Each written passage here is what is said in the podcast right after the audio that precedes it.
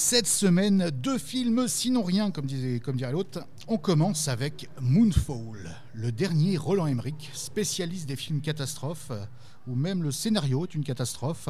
Et ce Moonfall ne déroge pas à la règle. Je ne sais pas si vous connaissez Roland Emmerich, Independence Day, Le Jour d'après, un tas de grosses bouses comme ça. Bon, c'est lui. Voilà. Et là, son tout dernier s'appelle Moonfall. Sans mauvais jeu de mots, c'est absolument con comme la Lune. Le pitch, la Lune menace de s'écraser sur la Terre et des astronautes de la NASA et un blogueur complotiste vont essayer de sauver le monde.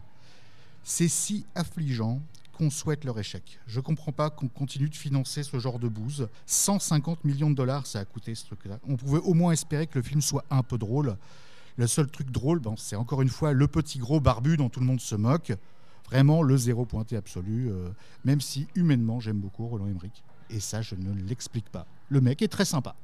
Il fait des films immondes, mais le mec est adorable, donc on doit continuer à lui donner des millions pour ça, je sais pas. Donc pour me faire passer le goût de cette purge, je suis allé voir The Batman de Matt Reeves, à qui l'on doit le très sous-coté Cloverfield et la très très bonne trilogie de La planète des singes. Et le film est bon, un peu long, mais c'est pas grave. Les acteurs sont tous très bons, le scénario est bien écrit, mais il y a un truc qui passe pas, quoi. Le DC Universe a tellement raté son coup qu'il n'y a plus aucun enjeu.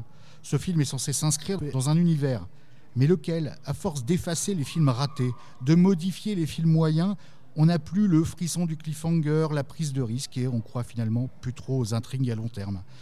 Il est souvent fait reproche aux films Marvel d'être trop lisses, trop prévisibles, mais au moins ils savent à peu près où ils vont.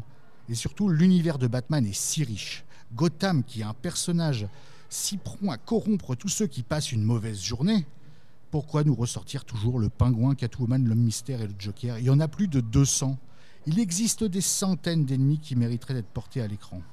Mais bon, ça reste un très bon moment à passer, qu'on aime ou qu'on n'aime pas Batman d'ailleurs, parce que c'est un très bon film policier, une très bonne enquête et une bonne occasion de voir enfin Robert Pattinson dans un grand rôle.